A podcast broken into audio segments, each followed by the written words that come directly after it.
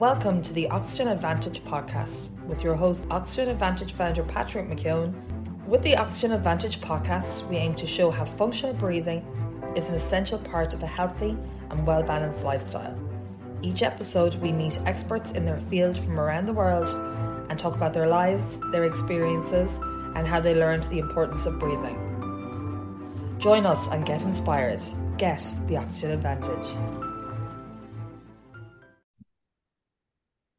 So this is going to be an interesting conversation. Well, I suppose we've no idea where it's going to go, but it'll we'll we'll go with it. Um, yeah. I'm talking talking about Gemma Merna, and Gemma, you're pretty uh, well known. Um, Ruth was kind of filling me in a little bit of background. You're former Hollyoaks.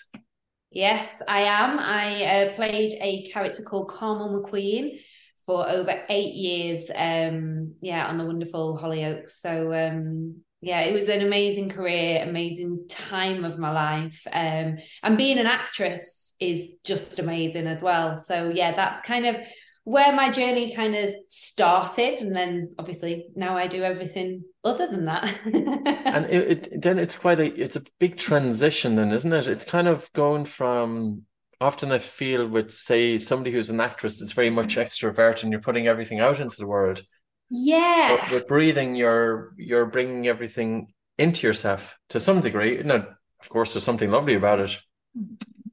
It's really interesting that you say that actually, because I don't think I've ever been an extrovert, but I think if people meet me, will think, oh yeah, she's definitely an extrovert but I'm not, I'm quite an introvert. I quite like my own um, time. I get quite overwhelmed with a lot of people.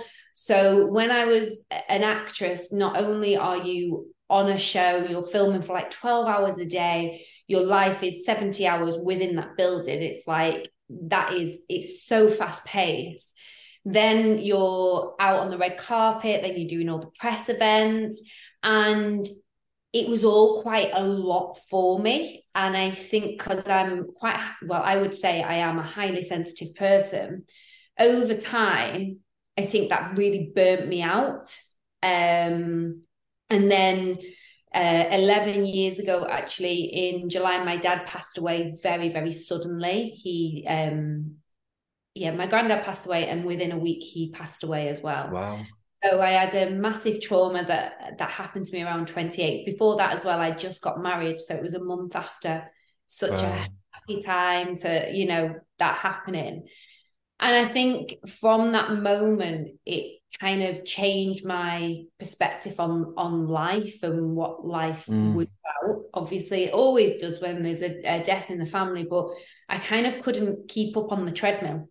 I kept yeah you know I, I didn't have that time or that space or that you know the, the time to pro- probably if i like i say now if i had the tools that i have now then i probably wouldn't have had to walk away from the job um yeah but i did i i, I kind of did the job for another two years and yeah it, it, i suffered severe with anxiety with stress with overwhelm and it got to the point where I was like, I need to step away from this to find out what's wrong with me and to heal myself as well. Because in that shiny world, you have to be perfect. And I had such mm. a, mm. Mm. Uh, I, I, I put a lot of pressure on myself with this perfectionism. And if you think 11 years ago, it was a lot more like that. No one spoke about mental health. No one spoke about grief. No one spoke that I can't actually keep up with this pace of life within my job. You just did it and then you kind of sorted yourself out behind closed doors, you know, where yeah, now yeah. we're in such an amazing space where we can talk about it more and we can yeah. our story we can help more people so that was kind of the transition why i moved um, from tv into the wellness space and it just started off by going to yoga classes again, which I'd practiced mm. since I was about 18. But when my dad passed away, I found like when I was on my yoga mat, I could be my most vulnerable self. I could grieve. I and it also the practice made me feel so much better because mm. at that point I couldn't just sit and meditate. My mind was so busy. I had no control over my thoughts, like none at all. My mind controlled me. so that's why I, I started doing yoga and then it led me into meditation um, life coaching and hypnotherapy but that's why i did it because i felt that my my thoughts and i had anxiety i i couldn't control me anymore my body was taking over so like the fight or fight response i was mm. constantly in that daily and I, mm. I get hold of my I didn't understand my breath. I didn't understand what you had to do. I was like, what breathing techniques? I just don't get it. Like, and at that time I didn't want to do it because you don't want to help yourself as well when you're going through that because you don't understand it. So yeah, I would say by stepping on my mat and learning yoga, meditation, and learning about my breath was the best thing I ever did because I always say to my clients and I say it to myself, it's your breath is your power. If you can get on top of your breath, mm. you can you can do anything. Your world's your oyster. And, and I truly believe that about the breath. If you completely understand how you can control yourself, if you are suffering with anxiety, how you can bring yourself out of that just with your breath. Mm.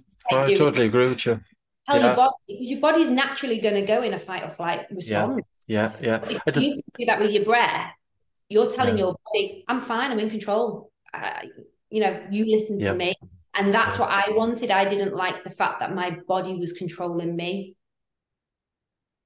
So, so yeah. I think you raised a, a few great points there. Number one is outwardly, you're the pillar of success. Yeah. You're Massively, you're, yeah. you're very beautiful. You're in a you're an actress, you're you're famous. Somebody looking from the outside in is saying you have it all.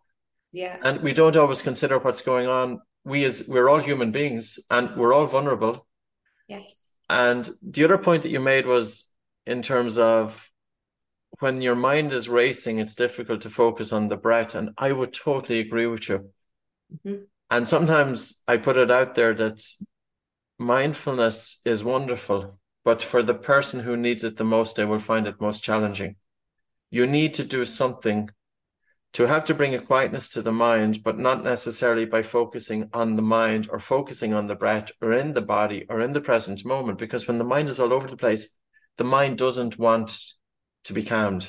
So you use yoga, which is physical postures to, to get your attention out of it Totally. And yeah. yeah, and I think, and there's, you know, there's many different approaches. It's a bit frustrating at the start. I had a similar journey to you, by the way. My father died, died, and I got married four months later. Wow. So yours died. So yeah. you got married and your dad died, and I was 30. And mm-hmm. it's a, it leaves a real hole, isn't oh. it? And it's, it's only when you go through it, you can't put it into words. Yeah it's a really and i suppose when you're going through it you don't really you said as well when you're going through it you don't really know what's going on it's only when you kind of step back at the end of it um that you can kind of witness it a bit or totally and i think that's another thing like no we speak about it a lot more now and this is something i'm quite passionate about pushing is people speaking about grief and to say that you're upset of course you are you've you've lost somebody that you love that's mm-hmm. been part of your life but we I felt like I was maybe it was myself that put the pressure on. I am a very much person, come on, let's just get on with it. And I yeah. felt like that was my response. And and you can't do that. You have to process it. You have to um, go through all the steps and not just block it out in a way, which I think I did going back to work for two years and and it catches up with you. It really catches up with you. And we're in a different space now because I think people will speak about grief.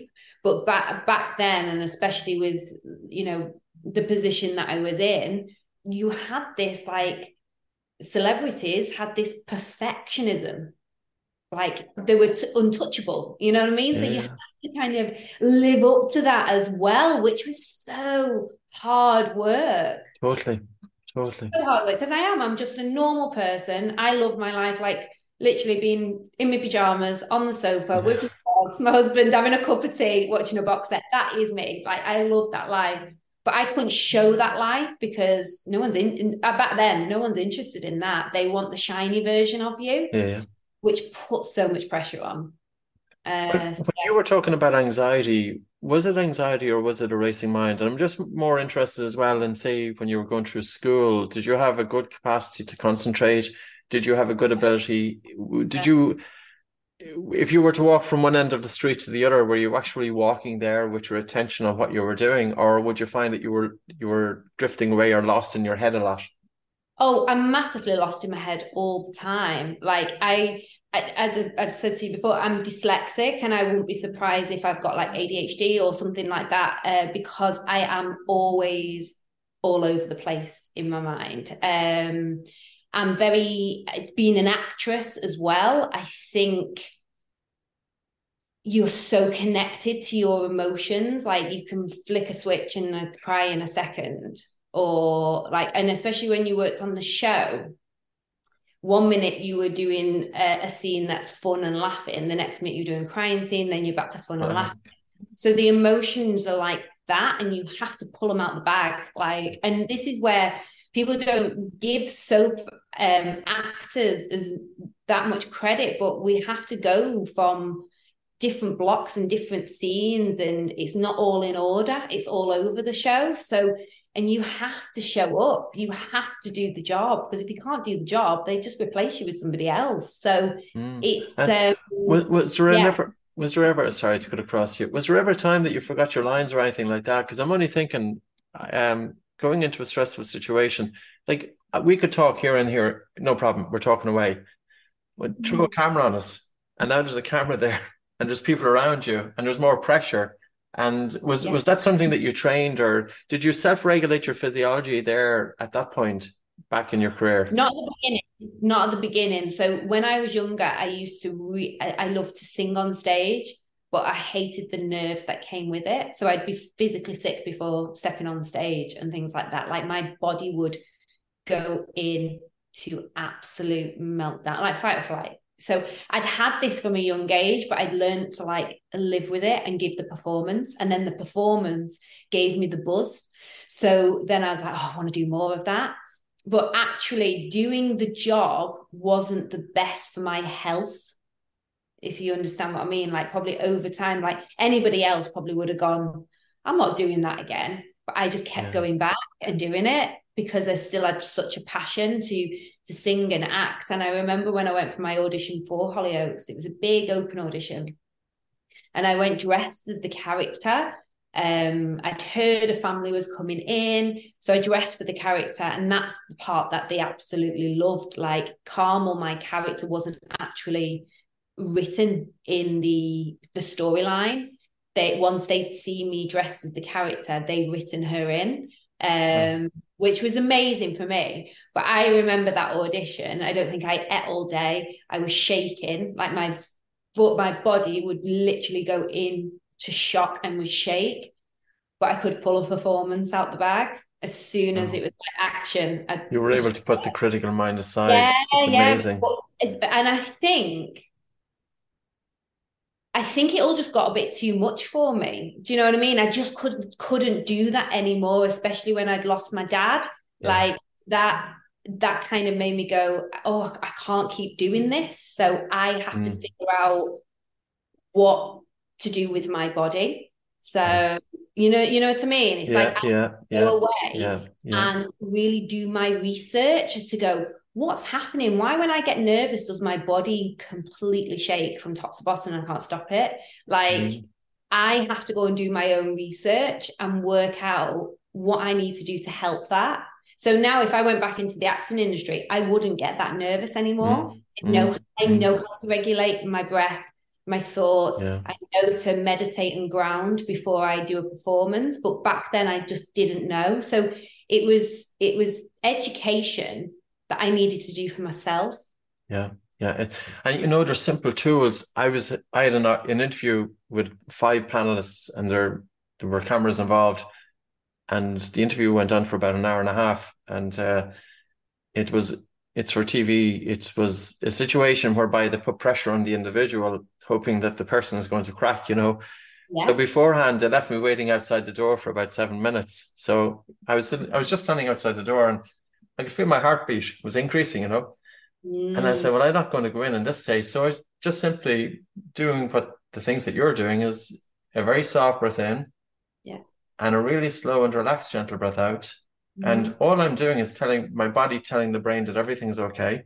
exactly. Yeah. And your heart rate settles because you're stimulating the vagus nerve and you're going into this situation and you're putting the critical mind aside. And I'm walking in with my attention dispersed throughout the body onto the breath in the present moment. And I'm ready to face anything. But it's so simple. And I, okay, I'll take that back a little bit. It is simple, I agree with you. but It it's not put out there. But we're not taught this. We're not taught it. Child. Yeah. This is the thing. If we were taught from children how Yeah. to regulate our breath, Yeah. how to not let our inner critic take over our Mm. thoughts and self-sabotage us and stop us from living the Yeah. life we want to live. Because generally our inner critic is just fear. Yeah, totally. I was just thinking this morning, I would much rather have been doing this in school than my geography lesson. Exactly. So let's get rid get rid of geography Yeah. and let's do an hour every day of this because this is a life skill. it is. And the other thing, Jem, is, you know, you as an actress, can you imagine now a young kid going into that scene with all of the social media? oh, And it can be harrowing, you know. And the only thing is, with a bit of age, it kind of gives you a little bit of resilience that things don't affect you the same way. They still kind of affect you, but mm-hmm. you you're better able to cope with them. But for a young a teenager or a young person in their twenties, they're very vulnerable still. To- totally, totally. And this is why I've got, because I, work as a life coach as well, I'm very much of a, I'd say, holistic life coach. So I will, you know, speak to people about this. I will help them out with the breath, I'll help them out with meditation to become healthier within themselves. And I've got a big passion to work in the performing arts industry in TV because the amount of actors that I've come across and know within the TV industry who struggle day to day with anxiety, depression, overwhelm, and also then they turn to addictions because Totally. sometimes that's the only way that they can mask out the Yes. emotion Yeah. instead of facing the emotion, moving through it, and coming out the other side and knowing what we need to do. Like you said, that that gentle in and out breath. We're Yeah. telling our body everything's fine. You don't need Yes. to take over. We're fine. Yeah, yeah, And we kind of go, oh, it's simple because we've done it. But for people to to start that, it's so hard. But this is Mhm. where I'm so passionate, and uh, especially also around stress. Like there's so many people who are stressed, busy, but if they gave themselves some breath work, if Mm. they gave themselves some meditation time, some, you know, just education, write it down, journal, they would be able to cope with life so much better. So that is my passion is uh, because because when I was kind of at my worst, I just thought, oh, I wish someone could tell me what to do. I mm, went out and mm, did all the mm, research for Mm. myself, but if I could help that, I just want to help more people Mm. to realize that you can live your best life that you want to live, but you do have to do this work, and sometimes it's very uncomfortable. But Mm. you've got to do it, and then you can you can Mm, mm. live a mm. great life. Yeah, but what's the alternative? You know, I remember first when I would have been living in my head quite a bit. I never considered I had anxiety or anything like that, but I had poor concentration. And it's frustrating when you're going through the school system because you're required to be able to hold your attention on the subject matter. And even though my eyes would be looking at it, my attention wasn't there because my attention was off over there. Yeah, And then as a child, even though in primary school I was pretty bright, but secondary school I went from the top of the class went down to the bottom. At 14 years of age, I got totally frustrated. I left school altogether. I did go back one year later. It could have been a lot easier. I got into university and I was lucky enough, I came across breathing exercise at 26 years of age. Okay. And I started breathing less air than what people. So in breathing, breathing is kind of strange in some way because you've got a breathing exercise here and you've got a breathing exercise there, and they're miles apart. So say, for mm. example, what's what's quite current at the moment is hyperventilation and it's a mm. stressor. So you're you're stressing the body and mind, or you do mm. a long breath hold and it's a stressor. So they're the stress components of it. And what I learned back in when I was 26 was the importance of absolutely doing the opposite. So I sat in a chair I took a really soft breath in through my nose and a relaxed and a slow, gentle breath out to the point of air hunger. And air hunger signifies that carbon dioxide is increasing in your lungs, but then in your blood. But as air hunger, as carbon dioxide accumulates in the blood, my the hands temperature of my hands improved. We can influence our blood circulation not by breathing more air. If we breathe more air, our blood vessels constrict. Yeah. If we actually soften and slow down the breath to the point that we underbreathe, our mind is very anchored onto the breath, but we're also influencing our blood circulation, but also our oxygen delivery. Uh-huh. So even though breathing isn't so, I think you know there's an enormous power in the breath. You like there could be a hundred exercises, there could be a thousand exercises, but it's knowing what to do to suit our nervous system, but also in situations. And I think the other thing is how to make breathing accessible without the paraphernalia that comes with it. Mm-hmm. You know, it's not left of field. It was put into this box that it's over here. There's nothing left of field. You don't seem to be a left of field person. This is breathing right for the normal person. How do you bring it into your way of life? But more, breathing is multi multidimensional and a little bit complex. You have the biochemical dimension, the biomechanical, you have the body mind connection, vice versa. Yes. You can show people how to unblock your nose. There, that was another one I did. I had always a stuffy nose. I was a mouth breather.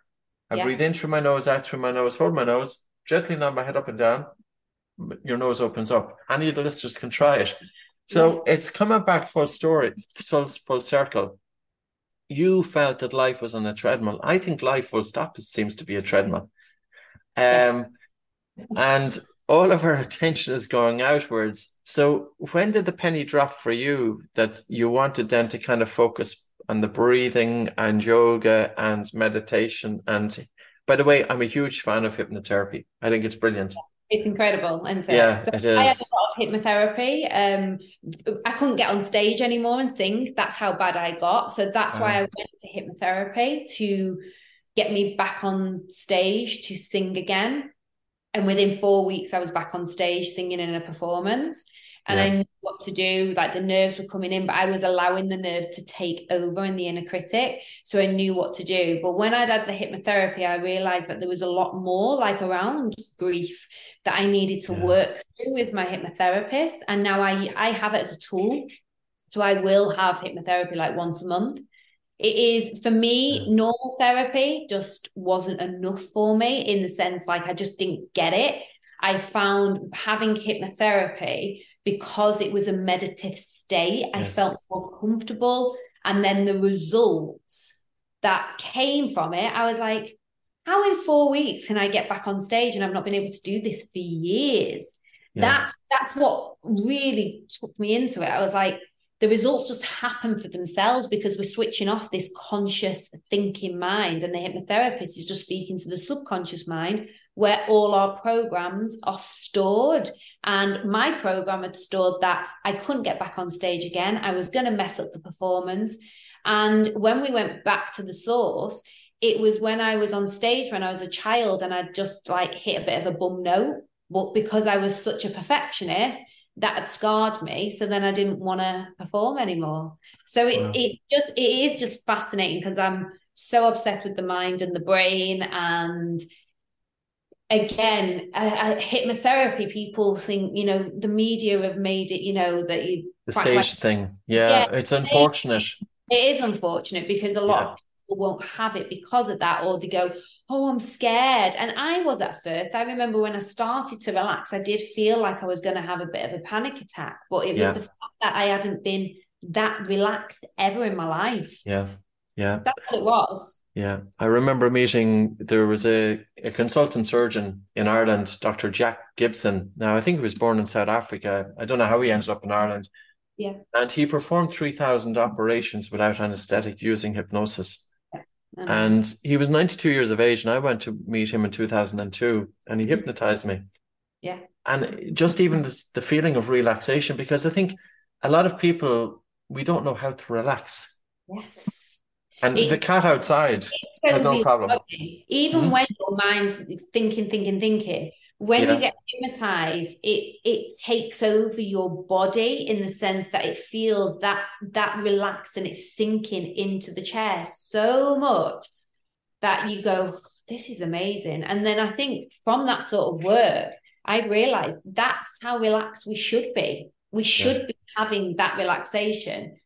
But in the world that we live in, everyone's so busy and doing. And if they do sit down and relax, they, they class themselves as lazy. No, yeah, well, that's one. But if they do sit down and relax, they're scrolling through a mobile phone. But there's nothing relaxing about scrolling through feeds because it's it's overstimulation. And like I'm nearly fifty, so mm-hmm. I have the advantage of probably twenty five to thirty years of my life no mobile phones, no smartphones you know, if if there was times of boredom, I had to kind of embrace it, sit there, recover, rest, recuperation. Whereas now there's no rest; it's overstimulation.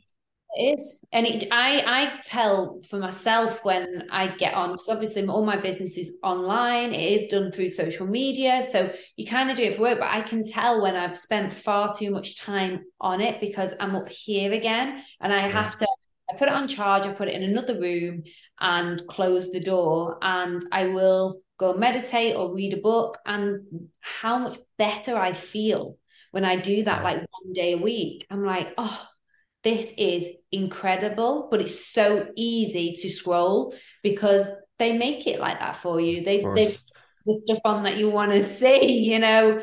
Um, so yeah, it's, it's actually it, it's I think it's it's terrible, really, you know, because if you think of a major multinationals and they are designing a technology literally to capture our attention. So you want to give your attention inwards.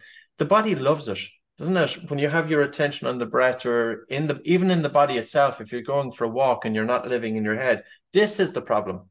Yes. Yeah. No, that is the problem. And that's where I teach all my um, members and clients at Mind and Wellness is notice what's going on, notice mm. what's in, write it down, see it in black and white. Like, mm. why are you allowing that to control your mm. life? Um, mm. so that's what I try and and teach people and help people with is we should have control over the thoughts. We can easily cancel thoughts out. You mm. know, but people go, no, I can't do that. I'm like, you can cancel it, replace it, and make new neuroplasticity yeah. within your brain. Like it, it's easy because it's so funny when you hear people talk and they go, well, that person at work, they looked at me funny and then fuming with me. And it, they, we make scenarios up in our head that then we believe that actually are untrue. And yeah. those scenarios just put more pain. We, we then end up, end up suffering and um, it's about not allowing your brain to make up these scenarios because half the time, I remember my hypnotherapist saying this to me, and I've, it's always stuck with me. Don't ever assume what somebody else is thinking and get furious or whatever, because half the time we don't even know what's going on in our own brain. So, how do we know what's going on with somebody else? You know, so it's like we all think as well at the moment that we we've got like power over everyone's mind. Oh, that person looked at me, so they they they're thinking this about me. You know, it's everyone gets a bit a bit too in the head and yes. then spend far too much time trying to get out of it. And that I think what causes so much overwhelm, stress, anxiety yeah. on top of everything else. Yeah, and I think it's a bit of a vicious circle because if you've had issues in your life, you're more vulnerable and sensitive then to other things that may be happening and things that somebody, whereas it's kind of bizarre if everything is going really well for you. It's like if you're driving your car and you're in great form and somebody cuts in front of you, you're not going to bother reacting. You're fine. It, it, doesn't take you over. But if you're in terrible form and somebody cuts in front of you, you're ah. So it's a bit of a it's a bit of a, a process though when we start paying attention to our mind at first and we're noticing that there's a lot of thought activity going there and the whole mantra would be is to quieten the mind but it's not just as simple as that. Sure it's not. Do you remember the first time that you were you were observing your thinking and then you might bring your attention onto the breath and the mind wanders off you bring your attention back the mind wanders off and some days you find it's a bit better, and other days it's not so good. And there's yes. all of this, you know. Yeah, but people give up so soon. People go, yes. "Oh, well, I didn't do I, I didn't do my meditation well this morning. I was thinking too much, so I'm not going to do it again." but that's the problem not going to do it again when i i think it was and somebody just needs to give you the permission sometimes don't they like i remember doing my first meditation course and we had to do it like every single day and again i just noticed the benefits but some days i couldn't quieten the mind i was thinking of my shopping list and my to-do list and but i just put it down to oh that's not my best meditation but I'll turn back up tomorrow because my teacher was like, some days your meditations are like that. Mm. But then turn back up the next day and it'll feel completely different and turn back up the next day. Don't be a crisis meditator where you only meditate when things aren't right in your life. But if you have that consistent practice every day, good days, bad days, don't judge yourself, don't put pressure on yourself that is when you will notice a different w- difference within your mind and the way you react to things mm. and that's what i noticed when i done my meditation course we had to do it every single day for like a couple of months and i just noticed that thing was things wasn't bothering me as much as they mm. used to i was so much better and kinder to everyone around me my relationships were flourishing and everything in my life was just feeling amazing and I was like, the only thing really I've changed here is I meditate every single day. And yeah. that's not I'm there for an hour. That some days it might be five minutes, the other days might be 20 minutes. That's every single day though that I just take some time for me. And this feels incredible. So that was why I I set up mind and wellness what I do now because I was like I want to tell everyone about this. Like yeah. I want everyone to do this because we can free ourselves with this amazing practice, it, you know, but it's just doing it. So oh, it is hard. Totally. So, so you, you you do your formal practice, but mm-hmm. do you also bring it into your way of life? If you're going for a walk and you notice that the mind is a little bit active, you bring your attention out onto your breath, or if you're maybe shopping and things like that. And that's the wonderful thing. Can you go through that a little bit? Because oftentimes I feel I don't meditate formally, right? And I don't always do the breathing exercise formally, but I did them this morning. I've got a, an exercise bike down below, and yeah. I do a few things. I do my exercise with the mouth closed. Yeah. I'm breathing in through my nose, which is increasing carbon dioxide in the blood, which improves blood flow to the brain. So we can reduce neuronal excitability by improving blood flow. So from a physiological point of view. And then I do some breath holds, which are I start off with small stressors Mm-hmm. And then I increase it a little bit. And that has a calming effect and quietens the mind. But even just as we're talking here, I actually feel that my mind is quite calm, given that we're talking about a conversation as human beings. And I don't want to talk, it's too it's not new agey, but I don't want to sound too new agey. Oftentimes, when we're talking about the quietness of the mind, we typically bring ourselves into quietness of the mind. That there's something that we're communicating outside of thoughts and I would say to people that are listening, just as say you were pointing out there, is to go easy on yourself. And it can be a little bit, and there might be times you're sitting there, your mind is agitated. Go for a fast walk with your mouth closed. Yes. Or sit down and do a couple of small breath holds because I've had some people coming in and they come in with anxiety. And as soon as I even have them bring their attention out of their mind onto their breath, it brings up anxiety. I said, listen, don't worry about it. Can you dance with your mouth closed? Can you do your yoga practice with your mouth closed? Can you gently soften your breathing? Let's start working with the, the physiology. Hum, humming, mm-hmm.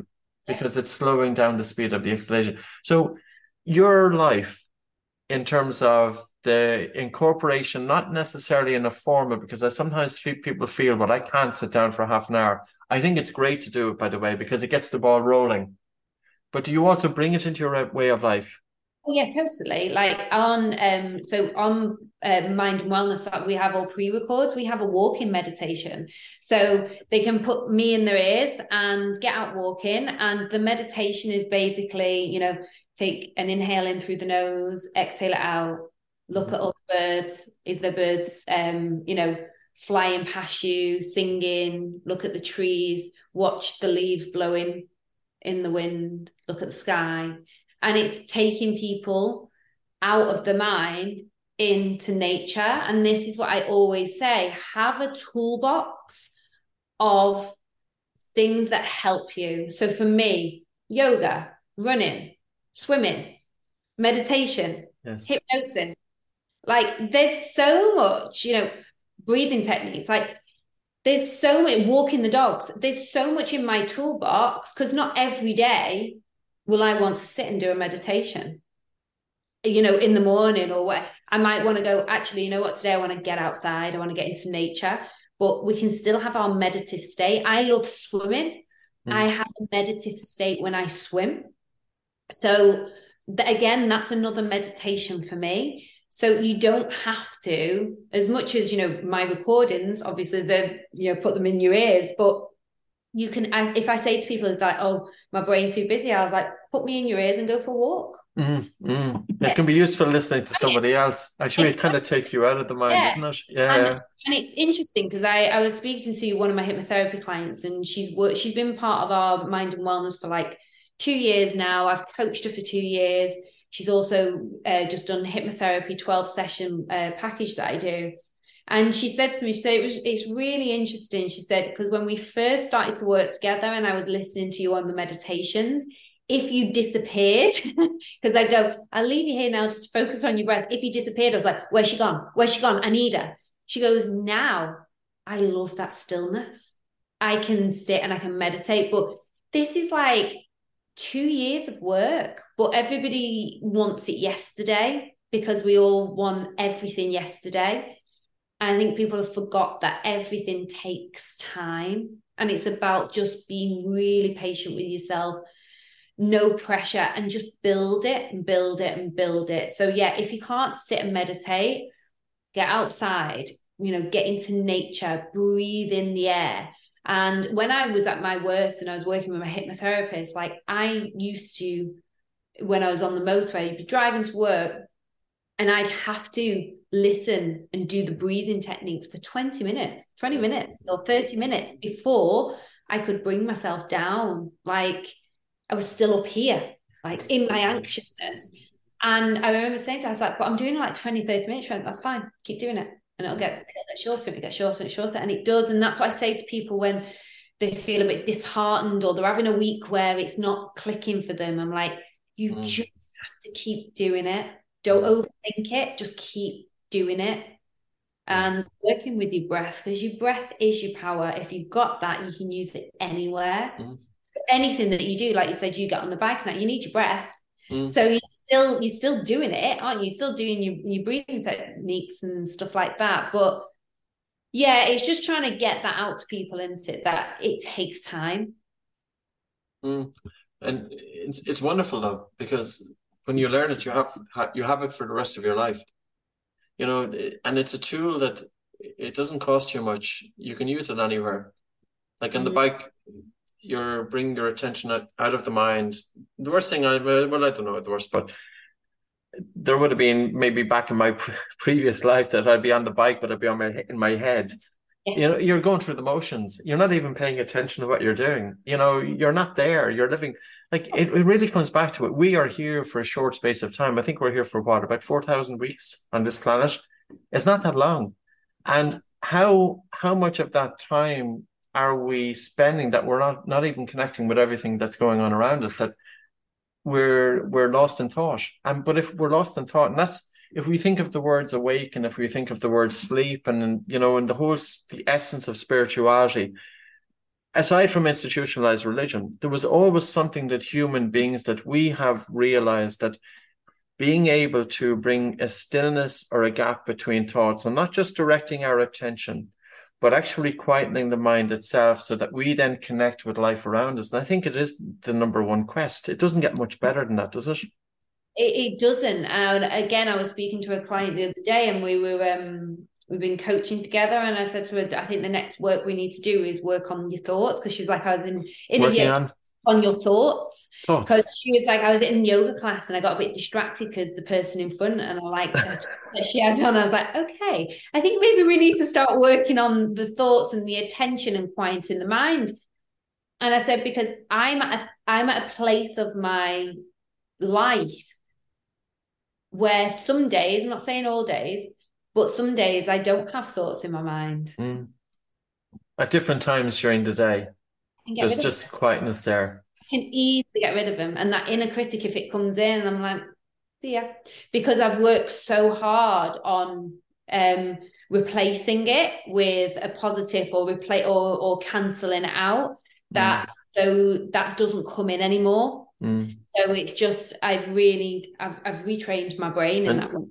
When when you say it's the cancelling, so you're observing it, you're not forcing it because the mind is that kind of instrument, but it it's that what do we do? We acknowledge the thoughts and we realize the thoughts here aren't helpful. So I'm going to look to bring my attention into the breath or into the moment. That's well, in terms use, of we use in hypnotherapy though, uh, like a thought that we, if it's a self-limited belief or it's something that we we don't know, and we know that it it constantly comes in to hold us back through fear, we just basically say cancel, cancel to it. Wow. Can I ask you, what's the sorry Darren, I'm cutting across you. What's the more common self-limiting beliefs that people have? I'm just kind of, what would you see? I know it probably depends on age and whether it's male and female, but eh, ones that jump out at you, or what do you feel? Uh, it's you know like say if somebody wants to um say I'll, I'll make it really easy but oh I'd love to set up my own business then that inner mm. critic then oh you can't do that. You're not clever enough. You can't do that. Uh, this and, and this is my own uh, life you know. I always wanted to kind of work for myself. I always wanted to do things eh, the way that I'm doing now. Obviously the wellness industry is um with, with my business it's it's evolved through my story.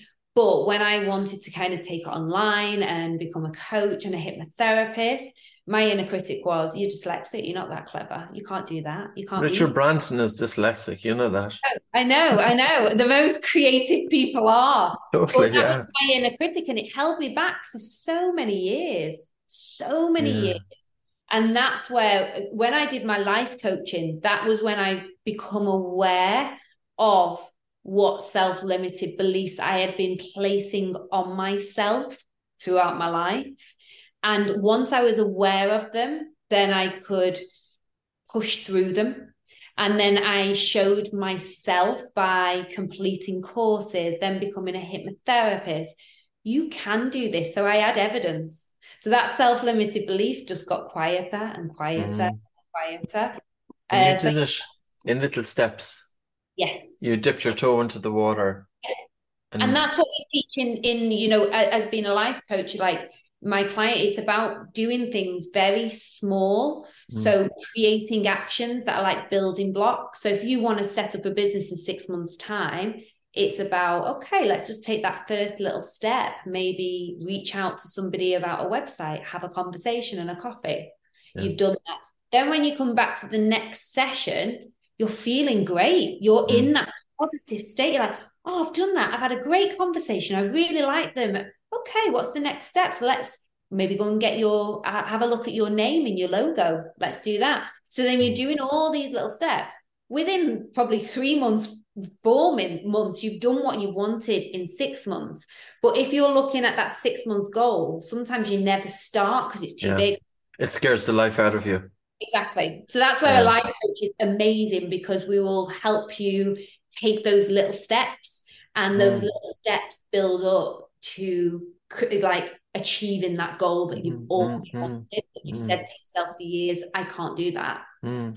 And um, the other thing is, it, when we so I suppose people we don't necessarily know what our inner critic is, and everybody is going to have an inner critic, or we could have ten different things going on. Um, it's it's having somebody from the outside that's able to approach it or look at it, observe it from a neutral background, and show us the other side of the story. There's always two sides of the story. It's like a kid in school and somebody says something to them and they're looking at that from one side. And you really do need to have somebody who's able to untang- untangle that. Exactly. And that's where I felt when I got a life coach, that was when a lot really opened up for me because you have this other person that is completely champion you all the mm. way your support you can bounce ideas off them and if you do bring something up in the session it starts to get unpicked it starts yeah. to get why do you feel like this why is this coming up was and it starts to get unpicked and you realize underneath it's just you're scared like yeah. it's just fear and then when you realize that well if we live in fear we're never going to move forward and fear is it's just false evidence. Mm. it's just your subconscious mind and your body trying to keep you safe keeping you where you've always been. And then that's where hypnotherapy comes in. And that's why i i work both modalities together because i find when people have got self-limited beliefs using the conscious mind to push forward it's okay for so long but it's so easy for people to just fall back into old patterns where when with my clients i will bring the hypnotherapy in so we will speak directly to the subconscious mind change that program and then the results speak for themselves so i i work with clients with both modalities mm. i believe hypnotherapy really strengthens the life coaching experience mm. Lang- language is amazing yeah. because with hypnotherapy the words are very simple, but it's the patterns of the words that induce something that's um, pretty pretty unique. It's it's bizarre, isn't it? It's unbelievable, and I know now it's like um, when I use it a lot. So if ever I'm in like a situation or a stressful situation, I need to relax. I just use the countdown, like ten. Mm. I'm going deeper and deeper. Nine, I'm going deeper and deeper. And as soon as by nine, then I can feel it shudder through my body, that relaxation, because the more you do it, the the quicker you go into hypnosis. So that's what I use now um a lot to relax myself, especially yeah. like sleep at night and things like that. If mm. my mind's racing with thoughts for work or whatever, I will just use the countdown. Mm. That's funny, I do too. I've some recordings um and that was stemming back to the Jack Gibson that I had written. I read a book back. I got that you, you might have read it. it. Was by Joseph Murphy, going back years and years ago. It was called The Power of the Subconscious Mind, and uh, it was pretty amazing, you know. And we put out a few audio recordings as well. And the other night, because we're going through a, a little bit of a transition with our own business here, and I, I would like to come full circle, coming around to that with you now in this moment. But and I woke up at two o'clock in the morning and there's 101 thoughts going through your head. So what I did was I just hit my own recording. I listened to it for 20 minutes. I fell back and I said, okay, this works. So exactly. it does work. And, and yeah. I totally get you on that because I've had moments when I woke up in the middle of the night, not been able to sleep, and I just pressed a recording on, on a hip, yeah. hypnosis. I'm asleep within less than five minutes. Yeah. It's kind of bizarre. Even though it's your own voice you're listening to, but oh yeah, I listen to all mine, and honestly, it's so weird, and I don't mean it to sound like, but when I listen to my own, it's not like it's my voice. It's like I zone out. It's it, I, it's just it's just a, a meditation or a hypnosis voice. Um, so everything that I have recorded, I use. So at the moment, all our members, I've got a 30 day meditation challenge. So all our pre-records i will put them all together and, and make it a challenge. And like especially like on a friday i'll do like more of a letting go. On a monday more of an intention. And i've run through the challenge with them all. And what are we on today? Day 29 so we're up to day 29 we've all meditated together. Um, and i've listened to all my my meditations my voice. And yeah it's i, I really like them. And just so, in terms of that so you have a, you have a group of members do you all meet up at the same time? Because I'm just thinking about the group. We as human beings, we like that solidarity in terms of a network of people. We we feel compelled. We're not just doing it for ourselves, but we're actually doing it for the group as a whole, and we don't want to let other people down. What what, what way what way does it work? So basically, what we have on Mind and Wellness, we have um like an online platform. So when you mm. become a member, you have a bank of videos and that's meditation that's yoga that's pilates because it's movement as well but slow intentional movement. Not i'm not going to make everyone do like 50 burpees because that's just going to take you into your fight or flight you know what i mean? Like so i'm all about i'm all about movement but at a slower pace. So we have that and then we have a, like a live yoga class every weekend um, and then i have a monthly connect call with everyone so we all come together on Zoom and we all um, have a chat. We also set intentions for the month. So I will coach them there, like, how do you want to turn up this month? Or, you know, like, how do you want to feel? Like, write some things down. What's your goal for this month? And we'll move through it like that. this kind of happened over lockdown because I took yoga online. I started to do my meditation courses, and I I always think you attract your own tribe, don't you? Mm, and mm. All these women just started to come together. And we've all been together now for two two years, wow. and obviously the business has grown and grown and grown. Now we have this platform, and yeah, so with the challenge at the moment, we obviously we have a WhatsApp group as well. So every day everyone's got to put like day one complete, day two complete. So even when you get to around, I always say day 27, day 28, you start getting a bit bored and you want to fall off the bandwagon because your conscious mind is going, I'm feeling better now. I don't need it. That's yeah. what happens. I don't need it now. Um, but because you see everyone else pop it in the WhatsApp group, you go, oh, well, I will just do it. It's only 10 minutes today. So yeah. it keeps everyone going. So, and again, the reason why I wanted to create this community when I was suffering with anxiety, I didn't have a community of people that made it normal for me. Like me feeling anxious, most people back then said they'd never experienced it. So I was like, oh, am I the only person? Like, what's wrong with me? So I wanted to create a community where people could come together, they could talk, there's no judgment. And you know what? Not every day is going to be your best day. Some days you might not feel great. Like we said about meditation, some days it might be good, some days it's not. But taking that pressure off, taking that perfectionism off, like turn up where you're at. Um, and yeah, it's just grown from there really. So that's kind of the our community membership. That's mm what I've created then. We're always adding things in. And that's the next thing I want to bring a breathwork practitioner into it as well. Mm. Um, trying to expand the we, we, would love to contribute in some way yeah. and yeah. Uh, yeah i'd have a chat we, we, we, we want to just expand the platform i want to bring like a sleep section in you yeah, know we have that too by the way yeah, I just I'm, I'm, just so passionate for people to live a better life and to yeah. have it all on hand through a phone or a laptop. We just, you know, it's great, obviously, isn't it, going to classes, but not everyone can access that or not everybody wants to step into them. So our platform is for people who might be suffering in silence yeah. and there's a step into this world and there's and they feel safe. and I think as well by the language that you use one thing that struck me, you said that when you do physical movement, you do it slow. Now, I'm just going to think because we in Western society, it's all about the showmanship. And we've seen it in the breath world. And there's, you know, breathing techniques that are very extreme stressors and very. I haven't liked them. I have to be really honest. I yes. that put me off breath work. Do you feel a year ago and I didn't I didn't like it at all. The personality of the founder often trickles through anything that happens and yeah. you were you are bringing in I by the way would resonate more with what you're doing. Um I often feel that people are so stressed out anyway. Yeah. I feel that we want to give them the tools to be able to dampen and I think it's part of your introvert, to be honest with you, too, because you're going with a more introverted style.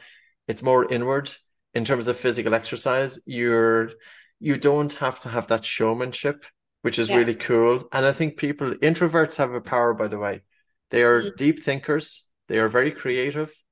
They are they don't take the risks as much as an extrovert because they're thinking things through. They they are very often the people who get things done. There's a huge trow- there's a huge power in introverts. I don't know if you've read uh, Quiet. It's a book by Susan McCain. I too am, am an introvert. I live absolutely in the middle of nowhere and I talk for a living. So yeah. we can straddle both.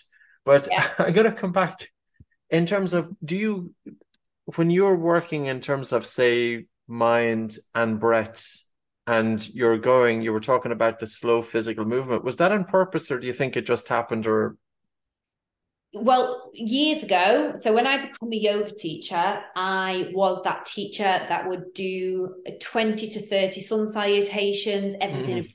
fast um, and over my time within this space this wellness space i've completely shifted um, and I think it's we don't need it. We don't need this fast pace everything. Like when I was on the show, I was getting up at like five o'clock to go to the gym at 6 a.m. till seven before I started a 12 hour day to go and do a million burpees, HIIT class, to really in one way, maybe it was egotistical to focus on the external body for it to look a certain way.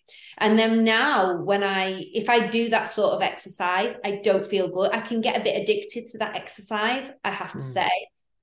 But over time, I will run myself into burnout.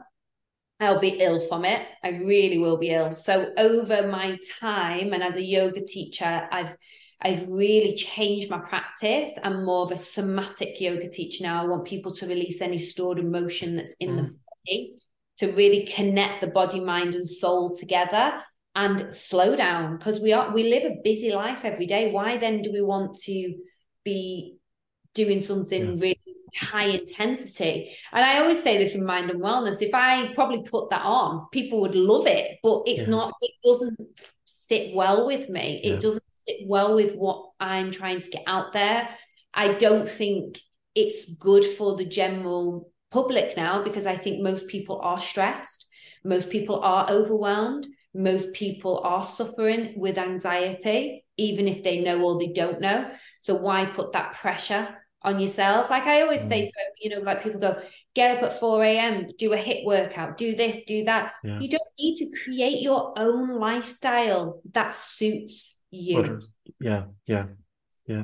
Um, so yeah, it's so that's why I don't particularly like that high intensity anymore. Um, I feel it, it maybe it disconnects me from me. I think that's mm, I don't feel mm, like mm, I'm mm. connected to myself if I'm doing that. So, mm. so yeah. maybe this was the breath journey though. You've because of more inward um you've got a more a different perspective because you're you've brought your attention inwards. It's almost that you are living the life that you want to live as opposed to too often we live the life that other people want us to live. Oh yeah totally. I am living my life that i want to live completely yeah. now. I wasn't before because everyone always just told me what to do. And especially when you're on the show it's like i remember like you just you'd be there all day. You've got to do this scene, you've got to do that, you've got to do this. And then you'd be like, right, you're going to London tomorrow. There's a train ticket. Get on the train here. You get picked up. And and I mm. was living a life that, don't be wrong, I really enjoyed it. And I would, you know, I love acting. I'd love to to do other jobs. But I was very much living a life that wasn't aligned with me, that I didn't want. So I do, I live a, every single day, I will connect with me and what I want to do. Um, and I think more mm. people should be able to do that. We yeah. shouldn't. Do you know? Yes. Don't say no to this. Or I, I think we should be able to connect to ourselves and live the life that we want to live. The alignment, and I'm just conscious of of time, uh, your time. Um, the alignment is something because maybe somebody who's listening to us and they're thinking, well, is is this what I should be doing, or is that what I should be doing, or how do we judge it? Like for me, I had a good feeling, and sometimes the gut is really, really important. It was was it for or how was it for you? Yeah, I I didn't um I didn't work off my intuition was closed off for many years because I mm. just I really listened externally what I should be doing. Everybody else telling me how um I should be living my life, how I should be doing my career. Like I look back at the TV industry, there's there's probably a lot of the stuff that I didn't want to do, but I got told to do. Mm. So I did it to keep my job and to keep people happy within the the building and the industry. Um, so I was my intuition and, and gut was turned off. It was like I'd always second guess what I wanted mm. and ask for permission um, from somebody else. So I think what's happened over time is I had to really reconnect with myself mm. and really start trusting my intuition and me. And we're the only people that know the, what the way we should be living our life or or how. I think well, it takes it takes time to connect with that. With Gemma, did did you put a question out there? Did you say I want to find I, well, sometimes I was, you know, if you're not okay, we could have somebody and they're not happy where they are. Yeah. But and sometimes the suffering is good. because it kind of compels you that you. I, yeah, totally. And I think that's what it is. I think you've just got to, you just, I think sometimes it is that just that sitting down, um, finding out. I, and I always say this to everyone you've always got a choice. You've always got a choice. As much as your situation might be really, really hard, and you might think there's not a different way, there will be. Mm. And just keep working on yourself, keep uh, like I, I find journaling's quite good and it's really good for a lot of my clients to get what's in the brain onto paper to see it to make the next decision. And i think yeah i think really try to connect with yourself through a practice of yoga or breath work or meditation whatever suits you or getting out in nature try and connect with you and ask yourself questions like how do I want to be living my life and how mm. do I want to feel every day that's one that I really like like how do I want to feel every single day and mm. if certain situations aren't going to make me feel the way I want to feel I won't go and do them because mm. um, we, mm. we say no to things we can put boundaries in place and we can you know but sometimes people think that they they can't put a boundary in place but we can put boundaries and we can say no to things that we don't want to be doing mm. every time we say yes we're saying no to ourselves exactly exactly yeah. it's about it's about taking that power back mm. like we like you said we only have this one life like mm. live it to the best of your ability and give something back to you because the more you give back to you the better you'll feel. And then everything around you, your external situation will change. It really will. Excellent. And that's brought it all together. Gemma, thank you very much. It was a pleasure. Thank you so much. Thank you for listening to the Oxygen Advantage podcast. If you liked what you heard, please subscribe and maybe take the time to leave us a review. The Oxygen Advantage podcast is available from all your podcast providers.